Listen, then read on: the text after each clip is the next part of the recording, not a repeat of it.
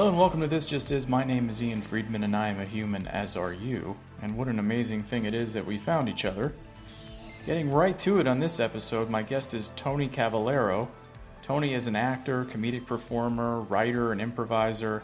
You can see Tony on The Righteous Gemstones on HBO, which was going to be shooting its second season in South Carolina but was stopped down due to the COVID 19 crisis. So I actually interview Tony. Uh, he's hunkered down in South Carolina, enjoying his time there, waiting it out, and probably will be heading back to LA at some point if they don't shoot that second season. But his character's name on that show is Keith Chambers, and it's worth the price of admission just to watch him on screen. He's a magnetic performer your eyes are just drawn to him, and he's really fun to watch. And as many actors would say, Tony's a guy that makes great choices. He's got endless amounts of energy, and we talk a bit about that.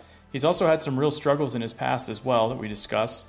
Being friends with Tony, I had known about his sobriety, but never had discussed the roots of it. So it was interesting to hear what led him on his path. He's a great guy, a warm and lovely person, and here he is, the one and only Tony Cavalero. I thought you were talking about these. Are your ankle weights? Oh, the Annie's wrist weights. Uh, do you walk around with those on? Mm-hmm. One on each nut, dude. well, you know, it helps to stretch things out. Are you an arrowhead? I am, yeah. I came up for the day. I have to do a bunch of stuff, and then uh, and then I'm going to go back tomorrow to, for work. It's been surprisingly busy, which kind of came on all at once. I was like, well, I don't know what's going to happen. And then we just, all this stuff started to pop up. And I was like, this is good. Keeps us busy. You That's know? great, dude. I'm the opposite. Well, I mean, I've been doing a lot of this. This is like my sixth podcast or something over the break. Well, I'm glad I could be number six. Yeah, last but not least. um, but how are you? How are you doing with all this? I've been asking all my guests like a fundamental how are you with everything? Um, I mean, fundamentally great. Like honestly, I, I just you know, and I'm sure you can relate. Like I like I like a lot of things on my plate. I live a very scheduled life. I like to have A, B, C, D, E, F, go to bed. You know what I mean? Like, and uh, so for me to get like i still have my routine but i'm now like in a routine where uh, i'm like now i'm going man i wish i'd written two scripts. Why haven't i written two scripts? And i'm like but i've read six books. So you know i'm on number seven. So i mean you know it's just it's hard to get productive right now. Um, but I mean, that's a fucking quality problem to have. Yeah. I've been, it's interesting because I talked to some people and I asked them, you know, even outside of the podcast, just like, how are you? And it's either your response, like, I'm doing pretty well, all things considered, or it's, this is, you know, I'm not doing so great. This is really hard for me. Yeah. There's also people where some sort of semblance of that. I mean, it's going to cross the range, but people like yourself, like, there's pretty frequent people are like, this has actually been really good for me. Um, I've been really productive. Um, but it's almost like people say it almost in like hushed tones. They're like, honestly, this has been pretty great because there's so many people's lives that have been so devastated by this, not only health wise, but like yeah so it's hard to be like this actually has been a great reset for me when there's so much going on that you kind of feel a little guilty of like i'm actually kind of thriving during this but there's so I, I, 100% i mean i feel more connected to my wife than i've ever felt before like we have just you know have been from top to bottom on the same page with this whole thing you know and um just on all the fronts you know she she was like, we were driving across the country and she read an article, and this was like March the 2nd or 3rd, and was like, we need to buckle down. I think this is going to be scary. And sure enough, I mean, she hit the nail right on the head. And, you know, luckily for her, you know, luckily for her, we were like well prepared and had been preparing, you know, a few days, I feel like ahead of most everyone else and a week or two ahead of everyone here in South Carolina. Yeah. You know. Um, I I remember I think it was like in February I started texting Brooke, my wife, like frantically, Yeah. like this was when I had read articles about that it was like bad in China. And I was like, this thing seems kind of weird. It doesn't seem like it's gonna go away. And I started like texting Brooke, like, hey, how many diapers do we have? Do we have powdered milk? Like, and she's just like, what, what is wrong? I'm like, I'm reading these articles. I'm really worried about this. So it's like, I don't take any solace in being able to determine that it was a problem before it was a problem. Yeah. But it's interesting how some people looked at it and dismissed it, and other people looked at it and were like, oh, that's a problem. This is going to be bad. And I wonder what that indicates. Some people can like see through stuff and notice that like, oh, this is real. I think this is an issue. And some people either deny it or just not don't see it for what it is. Which is I mean, to like go about. yeah, and and the stuff right now, like South Carolina is pretty much back in full swing. And then like we're reading on the daily basis that like it's estimated to be 3,000 deaths a day June 1st because of the lightening of the of the um, of the restrictions in certain states, and it's like ah, what are we doing here? Not you know, not us. I know what we're doing here, but what's you know, is this the right choice? What's the right choice? It's just like I wish we had someone that was our president that would tell us exactly what to do and how to say how to safely live right now. Yeah, I don't think anyone, you know, there, there's just no one to look to. it kind of gives you, you kind of have That's to out for yourself, which is dangerous, I think, because there's one thing about like independent freedom of like being like, I want to go to work or I want to go to the store, or I want to do this thing. But when it's in, when it's and something that you can potentially contract and give to someone else and kill someone else, it like to me, that kind of starts to infringe upon freedoms. Is like well you can just inadvertently kill someone or get Yeah.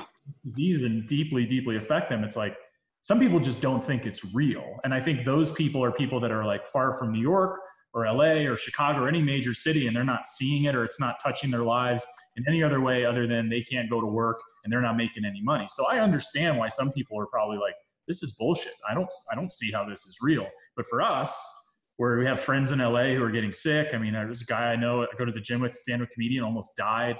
Like, you know, he was in the hospital, Dang. you know, like two and a half weeks. Um, So I've seen it, what it's done. I've talked to people in New York, you know, so I, I've seen it. So I understand how some people are like, just, you know, not feeling motivated to change their behavior. But yeah. Are you from New York? yeah, I'm originally from New York. Yeah, Where in New York? Long Island. Yeah, yeah, we talked about this. Yeah. Lacrosse. Well, yeah. So like one of the class. Oh, I yeah. I wanted to. That's that's a good segue. We'll talk. But I wanted to to let you know, like Long Island, obviously a classy place. Uh, a lot of class people come from Long Island, such as myself. Um, but uh-huh. Yep. I know that you were a co- you were you were a college athlete. You played at uh, VMI. VMI, uh, Virginia Military Institute. And as someone who played sports, um, and I would describe you as someone, as a human being, that we would say in athletics has a high work rate. You have a good motor, right? And you would agree with that, I think, right? You've got high work. You're one of those like high energy guys, right? Yeah. the guy everyone's like, how is he still running? Does he ever? Did he, did he slow down a little bit? yeah. you and Andy can talk about that for Yeah. a while. so so i i see that you know I, I could tell like you know as someone like i'm like i bet you he just never stopped running when he was playing but i see that extended in your work and the way that you approach you know creative uh, endeavors the way your social media like you're always posting stuff you're always creating stuff. And i think we'll get to like sort of more of the basal stuff but i i think like what is what drives that in you? Is it innate or is it is it a desire within you that you you go to that well because it's just what feeds you or is it is there a fear Hmm. associated with it? What is it that drives you that way to have that work rate I definitely think I definitely think there is some fear based thinking there for sure. I mean, I grew up, you know, lower middle class and we were always kind of struggling and um and I think there is that like ingrained because my dad would work, my mom would work, and they, you know, I mean, at one point my mom worked in a machine shop and she worked from like 10 p.m. till 4 a.m. And that was like her second job on top of being a bartender. And then my dad worked for a construction company for like 25 years, owned his own construction company that that never really reached any kind of success. So I think, and both of them had wanted to be actors, you know, and I think there's also that, um, you know, just in the, um, just in the industry we work in, it's like, well, once the iron's hot, you better strike. You know, you got to go, you got to go, you can't stop. And then I also hear whispers of like, well, you've got to be a multi hyphenate in order to work today in our industry. So it's kind of always just like, and it's fun, and it's fun. Like I said, that's kind of, I have like two speeds. It's really hard for me to, you know, I'm either sleeping or I'm up and going a million miles a minute. And so I think that's already kind of my nature, always has been like go, go, go. Um, but I also think there's some like, there's some Papa Bear, you know, mentality in there too that like I've got to provide, I've got, you know, I've got a family and, you know, uh, we want to have kids eventually. And so it's just kind of always that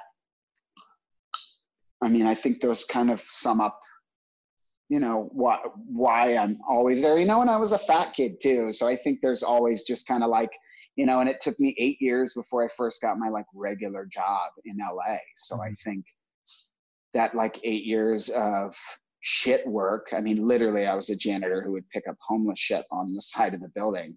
Like all those years of that work, it's like, oh yeah, I know what it's like and before that, I knew what military school was like. And military school, it was the same thing, dude. If you got good grades there at VMI, if you got a 3.0 or even better, a 3.5 or better, you got days off from the school. So it's, you know, very much that work hard, play hard mentality, you know, and I think that probably transferred over as well, you know, which is kind of crazy because, you know, in our business, hard work doesn't always equal reward. Yeah, it doesn't. But I think that your blue collar mentality to like, once you got something, to then go, okay, now I go. Whereas a lot of people are like, shit, I got a job. This is great. I don't have to fucking do anything now. And yeah.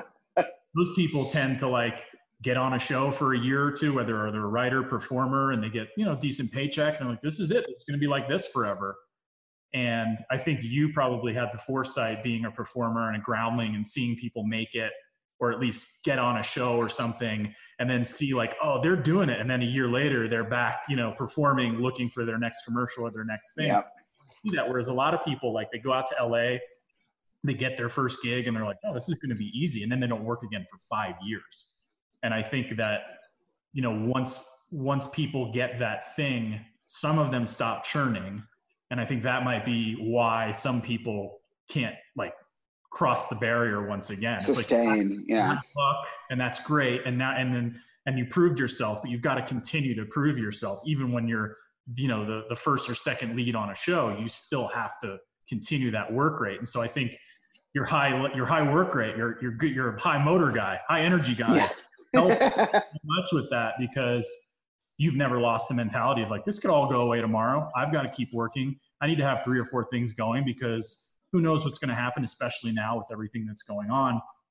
Um, so I think it's interesting that you're bringing that blue collar attitude to a job where a lot of people don't necessarily wouldn't think that that attitude exists in this this type of work.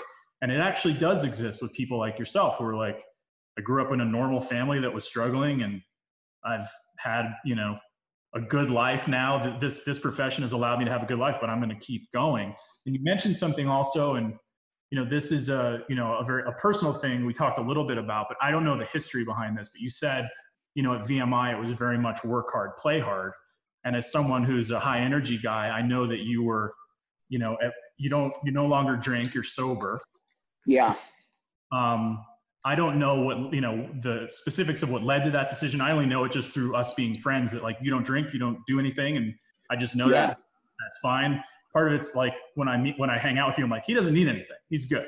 He, uh, but um, but I, I kind of wanted to see, you know, as, as comfortable as you are with it, because I think it's important for people to hear from someone who's doing cool stuff and someone who's been through a lot. What led you to that decision? Was there a rock bottom, or was it just like I don't want to do this anymore? Where were you in your mindset that led to that decision, and how is it informed what you're doing today? And how do you keep on task with yeah. sobriety? Because it's not easy. I know it's not easy.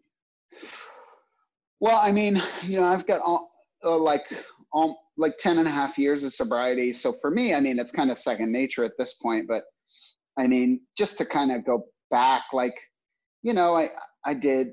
I was always like, my parents were always kind of like, you know, reach for the stars, go for it, don't be afraid of anything. You know what I mean? They were very, you know, you guys can do whatever you want to do with me and my brother, and and so, you know, we both ended up getting black belts in taekwondo and then becoming eagle scouts and captains of the football team and all that kind of existent not existential but all that extracurricular crap like we had achieved you know. We went to boys state and we both graduated with honors and all that stuff. And then it was like i mean i moved to la and it was like a pretty clear you know correlation between like, oh, now I'm in LA and I'm a janitor and I live in a shithole apartment and I'm literally on the verge of getting fired every time I go into work. And and then I got arrested. Um, and that kind of was like, what happened? You know, what what is the thing? What is the thing? And so you know, just kind of to trace back to VMI for a second, and we'll jump back there in a minute. Like, I mean, VMI, I would study, study, study, play lacrosse, stay up all night. And then, like, as soon as I got in the car to leave w- with those days that I would get for the good grade point average, I mean, I would be off to the races. I mean, in the car drive to Richmond, I would be, you know, sniffing pills, doing drugs, drinking, eh, so I could be as hammered as I could be once I got to my destination, wherever that was. Because you weren't allowed to to drink or or use in barracks, obviously not allowed to use, but like so for me, it was like once I graduated from VMI, I was like, all right, yeah, I got to do like weekends and days, but like I didn't get to have the college experience like everyone else, where they just got to get shit faced every night so I deserve that now. I mm-hmm. just went through this crazy military school. I deserve, you know, an eight ball, you know, on a Tuesday night. I mean, I get it. I get it. And it you makes- know, but my my grand plan yeah. was to stop doing cocaine when I moved to LA. And it's like, oh yeah, great. not the move.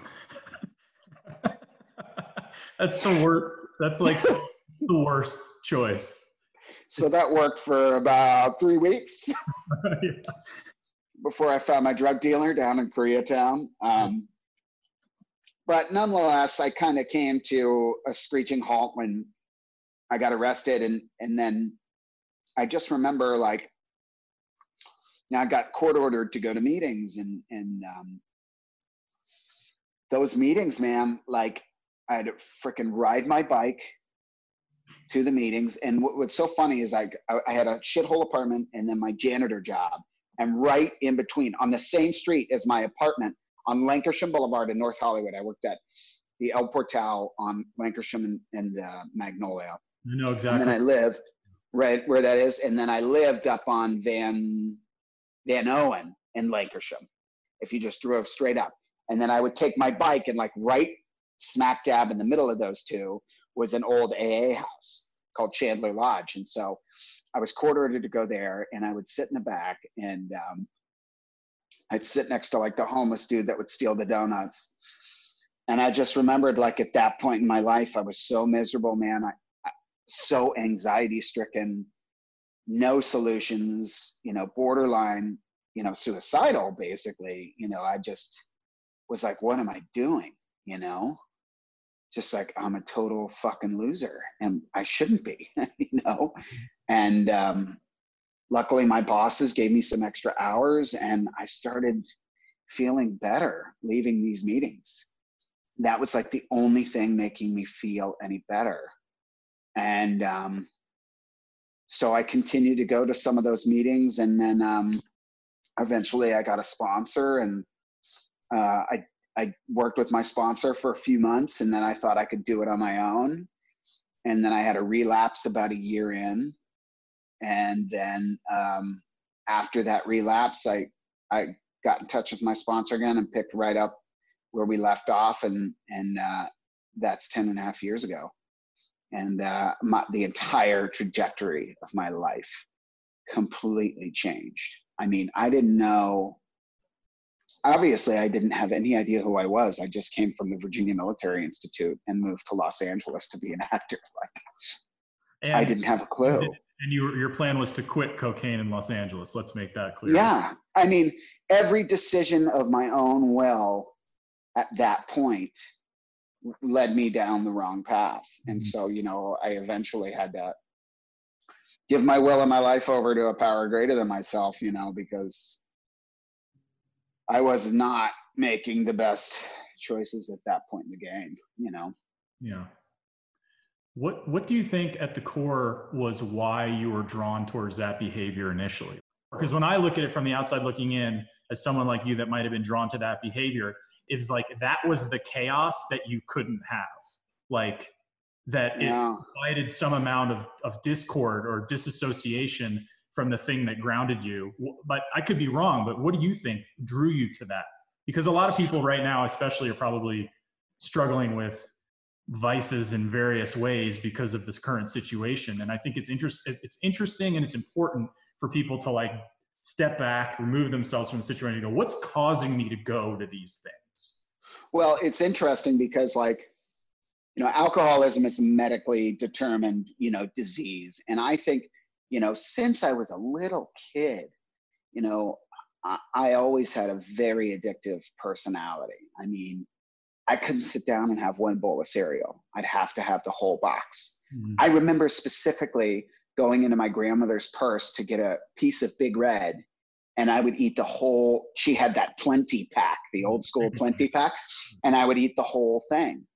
I, and then with drinking and drugging, it wasn't, you know, for me, the deciding factor was could I just have a drink to enjoy a drink? Never I, in my entire, you know, whatever, however many years drinking, I drank to get drunk every single time. I cannot remember a single instance where I was like, I'm just going to enjoy a nice Indian pale ale, like, you know, or a good old scotch. I mean, I would start that way. I, in my mind, that's what I would be saying. But then 15, 20 pale ales later, or, you know, 10 scotches later, I'd be like, I told myself I was only going to have one fine scotch, you know, and, um, you know, it was that way with a, a lot of things. And I think there was, you know, I think there's also, you know, there's genetic as, as well. And there was some alcoholism in my family as well that I think was probably passed down. Um, so I think it was only a matter of time because I remember like specifically my sophomore year in high school, just being like, people that do drugs are stupid idiots. You know what I mean? And it was like the first time I got drunk, I was like, oh, I love this. Complete, like I could be Chris Farley without having to worry about anything. Like it made me funnier. It made me fearless. It made me comfortable to talk to everybody and to just be a fucking wild man and that might be cute for a little bit but you know eventually um, it's just it's an uphill hill, uphill battle you're never gonna you're never gonna win but I knew, you know, looking back at it now, I, I knew really early on, it was like, I mean, that first time I smoked weed, I was like, I need more. I need more. I got to do it again. I got to do it again every day. Let's do it before practice. Let's do it, you know, let's. And so, you know, I mean, and even at VMI, it was like part of the reason why I went there is because I knew that rigid structure was hopefully going to, you know, contain some of those, uh, you know, alcoholic tendencies that I had. And, and I still bashed for the first half of my last away game, my senior year, because I was in a blackout and my my uh, teammate came to w- wake me up at 6 a.m. to get on the bus for our last away game, captain the lacrosse team, my senior year. And I woke up, don't remember any of this. I woke up and said, Yep, I'm getting ready. And he said I was packing my like duffel bag with my sticks and stuff. And he laughed. And I must have passed back out. And I didn't remember any of it. And I was so pissed at him because he hadn't woken me up. And he was like, I did. I saw you with my own two eyes. You got up, you were packing your bag. And I didn't remember any of it, you know. And so, you know, that's, but that's all, you know, anybody that's listening that's an alcoholic is all like, yeah, yeah, yeah. I've heard that a million times, you know, and it's all that stuff that, that seems insane, but anybody that is struggling with alcohol or addiction can relate completely and, and, and it gets it, you know, and they're on the same page. Um, do you find that when there are people that are in your life or people that you know of or hear of when they're struggling with addiction, you're far more empathetic and sympathetic towards those people? Because I think people that don't understand it often are like, oh, fuck, it's, they're so selfish or, or this or that. But you're someone who's lived, and I felt that way a lot because I've had people in my life who were addicted to things and I always felt how dare they do this? They're, they do not understand what they're putting me through.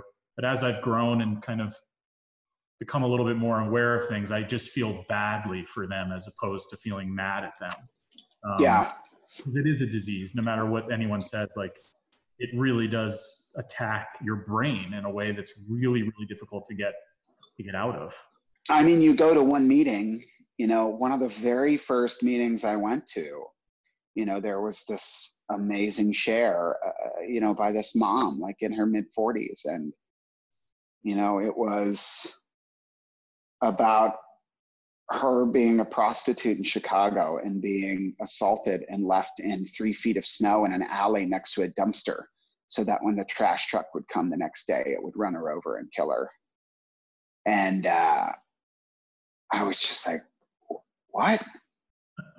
you know, this is insane but that's what it is like the disease of alcoholism it, it, it, it causes insanity i mean i've seen people come in and you know say you know moms i would drink you know three glasses of wine and then drive my kids to school at 7 a.m you know and that's not something a sane person does you know a sane person doesn't endanger the lives of others, you know, multiple times over and over again.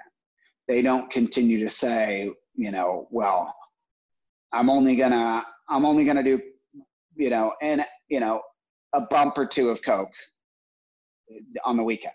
Okay, and then it turns into Thursday night. Okay, and then it turns into, well, you know, it's Taco Tuesday. So Taco Tuesday, and then you know hmm. Thursday night, Friday night, Saturday night. Uh, but I got a little bit left over, so I got to do a little bit on Sunday night too. And then, well, I'll leave a bump or two for Monday morning because what better way to start off on Monday? You know what I mean? It just it it there's no other you, you know disease like that that causes um, such destruction and is so baffling, cunning, powerful, and baffling you know, especially to others, you know. Mm-hmm. And um, I've even had family members who I love and adore go, I'm so glad you overcame that weakness.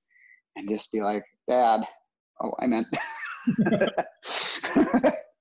you know, it's, you know, it's not a weakness. It's, you know, it's a disease. And, also you know, that's amount of strength you have to uh, harness to overcome it is far greater than the weakness. It's not a weakness. It's, it's, its strength over. Yeah, well, it, yeah. It, uh, not only that, but you know, I, I tell everyone this, but like you know, I think everybody could benefit from a 12 step program, just yeah. the self reflection and analysis of self and defects of character and fear and um, you know just taking true pure responsibility for your own actions and reflecting upon them is uh, something like i said that has completely changed my life because i didn't the last thing i wanted to do is take a look at myself and say what's really going on mm-hmm.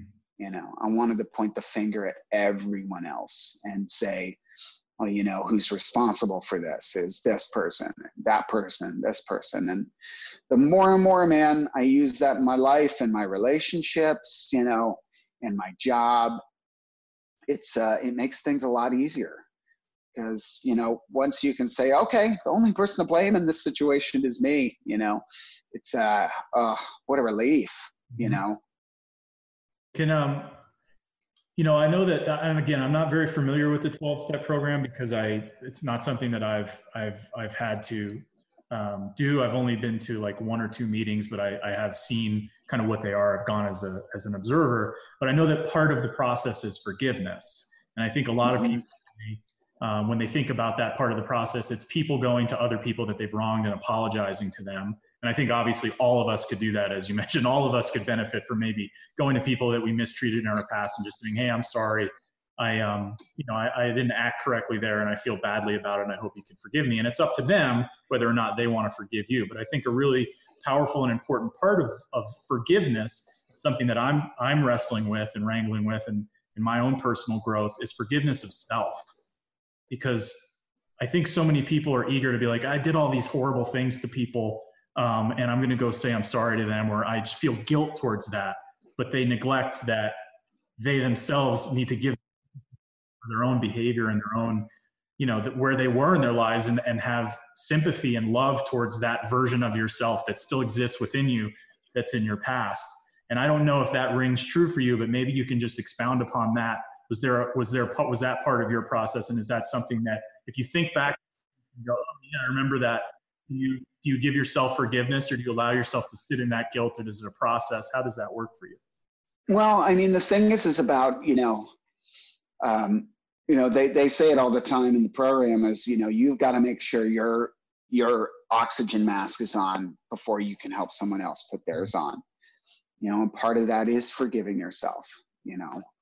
Um, you know you've got to get good with god and yourself um, and you know, I've done the steps several times. So yeah, I've you know, I've uh, made amends to a bunch of different people, and you know, sometimes it goes great, sometimes it doesn't go great. You know, and the thing is, is that you know, and then you run it by a sponsor who tells you, you know, it's going to do more harm than good if you reach out to this person or you know i would definitely reach out to this person or that person or you know what?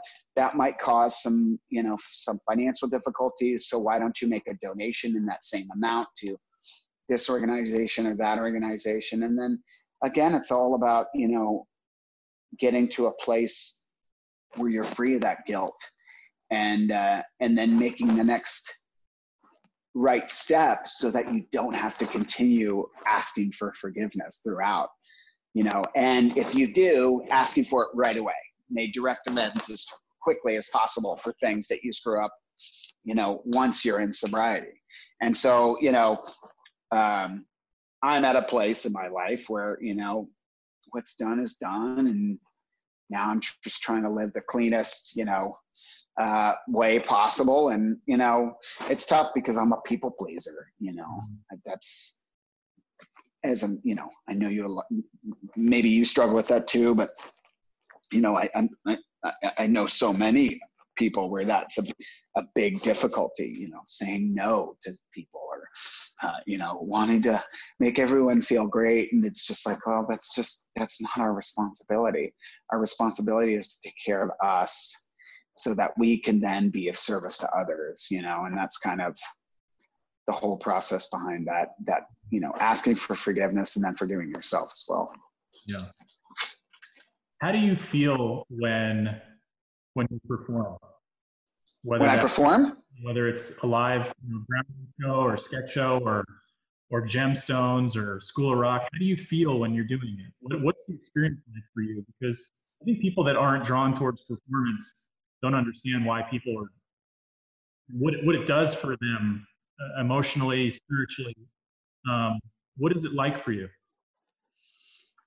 i mean it's a total high i mean that like first time i had a hit you know, improv or a hit sketch at the Groundlings, like, oh my God, there's no better feeling in the world.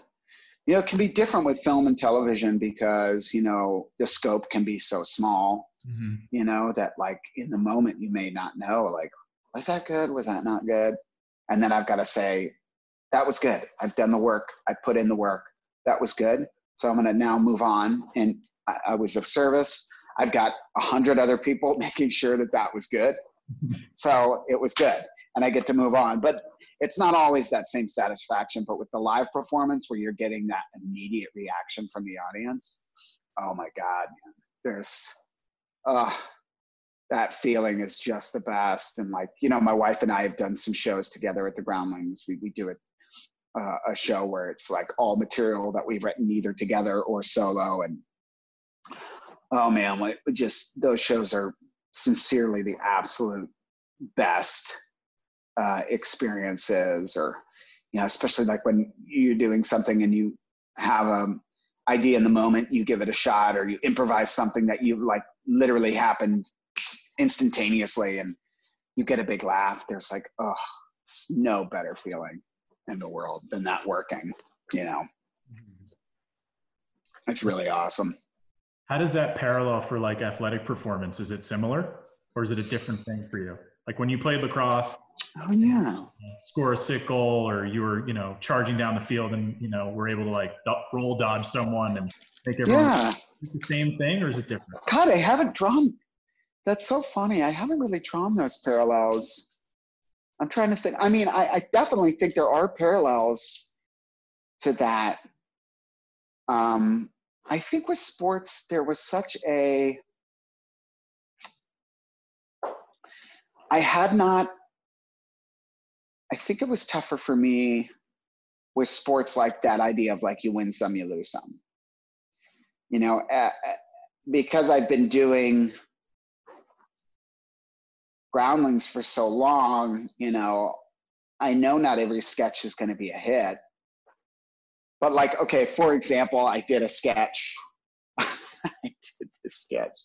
So my dad when we were growing up my dad would play this eight track tape by gordon lightfoot oh, called the wreck of the edmund fitzgerald. And my yeah. dad would play this tape and he would go this is the saddest song ever i remember when it first came out and, and i heard the lyrics and it would make me cry and um, we'd listen to it and it would be like, you know, about this ship that wrecked and all the crew died. And like my dad would like play it, blast it in the living room and be like, they all really died. This was a real ship. And so I pitched this sketch where I'm playing like a version of my dad at a campfire. And instead of a ghost story, he's playing this song. And it's fu- it's very funny. It's very funny. Thank you. Thank you. The premise worked great. But the night of the sketch, dude, I mean, I bombed so the hardest I've ever bombed. And I mean, I, I, I had been a groundling at least for seven years. At that was six years at that point. And I mean, I was sitting there with our, you know, it was I, I think it was my buddy Elliot and my other buddy H, and they're just looking at me like, I could see it. They were just like, "Oh my God, you are bombing so hard right now. Not a soul is laughing at this sketch." And I wasn't too hard on myself, man. It was just like, you know what? I haven't had a, a stinker like this in probably six years. And uh, you know what? We'll never do it again, but oh, oh well, you know? And uh, I think with sports, I was so much harder on myself. Like, oh man, you've got to achieve, or you let the whole team down. And, and I think just, you know, same with like auditions. Like, I, I think there is, it's so good knowing like i wish i had had that perspective back then. Like it's all right man. You're gonna have more opportunities. You're gonna get more shots you know? You're doing the best you can. And mm-hmm. that's the thing. It's like we're doing the best we can. And um And you know, the main thing I wish I could like go back in time is I wish there had been I wish there had been a coach that had just said, "Hey, go have fun." Mm. You know, my college coach would do this to an extent. Like, you are going to remember this moment and wish you could redo it. Like, just enjoy every single moment. Like my sophomore year in college, we went 0 and 12. and I'm like, what I would give to go back and play Division One lacrosse and be 0 and 12 again, and not have the attitude that I had, which yeah. was like, I fucking I want to die. I hate this, you know. and that first time, you know, I wrestled for the first time my sophomore year in high school. I'll never forget. I lost my first match, and I didn't sleep that night. It was so prolific on me, um, and just being like so heartbroken that I had lost this match, and it was the first time I'd ever done like one-on-one direct competition, just me out on the mat, and lost like five to four and um, if I could just be like, hey, dude, you have like 36 matches this year. That's okay. like, yeah. And it wasn't until like my senior year that I kind of like started like having fun and like I made it to the state tournament and I was already like, oh, I shouldn't be here at the state tournament. I'm not even that good to be at the state tournament. And then I took fourth in the state because I had that mentality of like, oh, let's just have fun. This is already cool. I've already surpassed my expectations.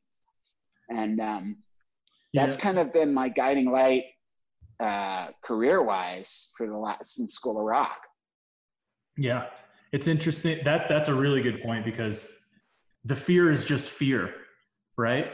You're gonna go out there on stage like your expectation is you're gonna kill, and then when you realize you're bombing, you're like, "Fuck, I'm bombing," but that's okay you know like because you, exactly. you have the perspective of understanding like all right these people don't think this is funny. I may never do this sketch again or do this improvisational direction again but like i'm gonna be okay. But most people that i mean no people it's so rare to have that perspective as a performer or really in, in any endeavor of like the fear is just fear like what's the worst that's going to happen? You're going to go out there, those people are going, well, that Gordon Lightfoot sketch was really bad. You go, yeah, I know, it didn't work. It's okay. One of my castmates came back after the show and we were like getting notes. Yeah. And he thought it was like hilarious. We were all joking about how bad it was. And he like overstepped the line. He was like, yeah, my friends said they were very physically uncomfortable during that sketch. Well, and I was like, okay, dude, all right. But like, I didn't need to know that. Like, I'm sorry that I made them physically. or you could you could take the other part of like, good, then I did my job. You right. know? Yeah, I was trying to agitate oh man. Um, well, this has been great, man. I really appreciate you taking the time to talk with me, and and uh, this is like really important stuff for people to hear, especially from someone like you who's like doing great stuff. And um, well, thanks, dude. I was so pumped that you asked me to. I love, you know, I love talking about this kind of stuff. It's good for people to hear that, you know, it isn't all like, where did that guy come from? Yeah. Oh, what a sweet life. And it's like, eh, yeah. I, I, uh, I, ate a, I ate a bunch of shit for yeah, a few I mean, years. I've been, you know, the people that I've been interviewing and talking to, I mean, you know, they're people who are achieving great things, but they all have that story of like, it's it's not all it's not all easy. Some of this stuff's really really hard, and I yeah. think it's good that people gain perspective of you see someone like you're on Gemstones, you're sharing scenes with DeVine and, and McBride, and like you go, well that guy's funny. And it's like there's a whole trail that brought that guy to that scene where you know he's the standout. You know, so I think that's important for people to see. So I appreciate you you know being honest and, and sharing these stories because I think they genuinely can help people. So I think it's really, really good that that uh, that we got a chance to connect. I appreciate it. Thanks, dude. And um, so that's the first half of the podcast. Now we dig into your into you your shit. Go if you want to. Go for it. Nah, Make- dude, I got stuff to do. no, I, I, also I wouldn't be honest with you. Uh, I'm gonna skip out on that. No yeah. thanks. Yeah, no, I'm good. I, I don't want to get too into this stuff. Um, but anyway, man, say hi to Annie for me. I hope everything's good in South Carolina. I really appreciate you doing this. This is great. Of course, dude. And uh, good luck with everything. I know your plate's full. That's that's awesome. Yeah, we're just gonna keep going and see see what happens. Cobra. Lots of love. Give the Right. fam my love. Mm, bye. Later, dude. Bye. How great was Tony? And what an inspiring person he is to overcome the things he's had to overcome and to persevere the way he has is a testament not only to him, but to the human spirit. And as route and cliche as that may sound, it holds true, especially when you run into people like him. You know, he was obviously a guy that hit rock bottom and made that very difficult and very important decision to change his life. Tony's the perfect example of how we all have the ability as individuals to make decisions to positively impact our lives and negatively impact our lives. And we hold the keys. It was obviously a struggle for him even after he got sober for a long time. Uh, he, you know, he had to work for a really, really, work really hard for a really long period of time before he got his first sort of big break. And I think that also serves as a lesson for people that things don't come all at once. For some people, they do, but for most, they don't. And patience really is a virtue. And if you work hard and you do stay patient, the right things will come along for you. I really, truly believe that. And I've seen that in my life as well. If you're on the lookout for those opportunities and you're doing the things necessary to prepare yourself for when they arrive, good things come. And just a little bit of housekeeping here. We're going to be trying to upload these once a week uh, with some amount of regularity. So if you enjoy the podcast, please subscribe, and there will be more for you to listen to. Um, we're we're going to continue to figure out more uh, within how to get this in front of people, and that includes social media. And admittedly, that is not my forte. So I'm going to help. I'm going to list the help of some other people um, that actually know what they're doing and get the word out uh, and get it in front of more people that may like it. So all that stuff is on the way. But uh, I wanted to say that I thank you for listening, especially at this early stage while we're figuring everything out. And I'm going to keep going, and I invite you to do the same. We have our breath and we have each other. This just is.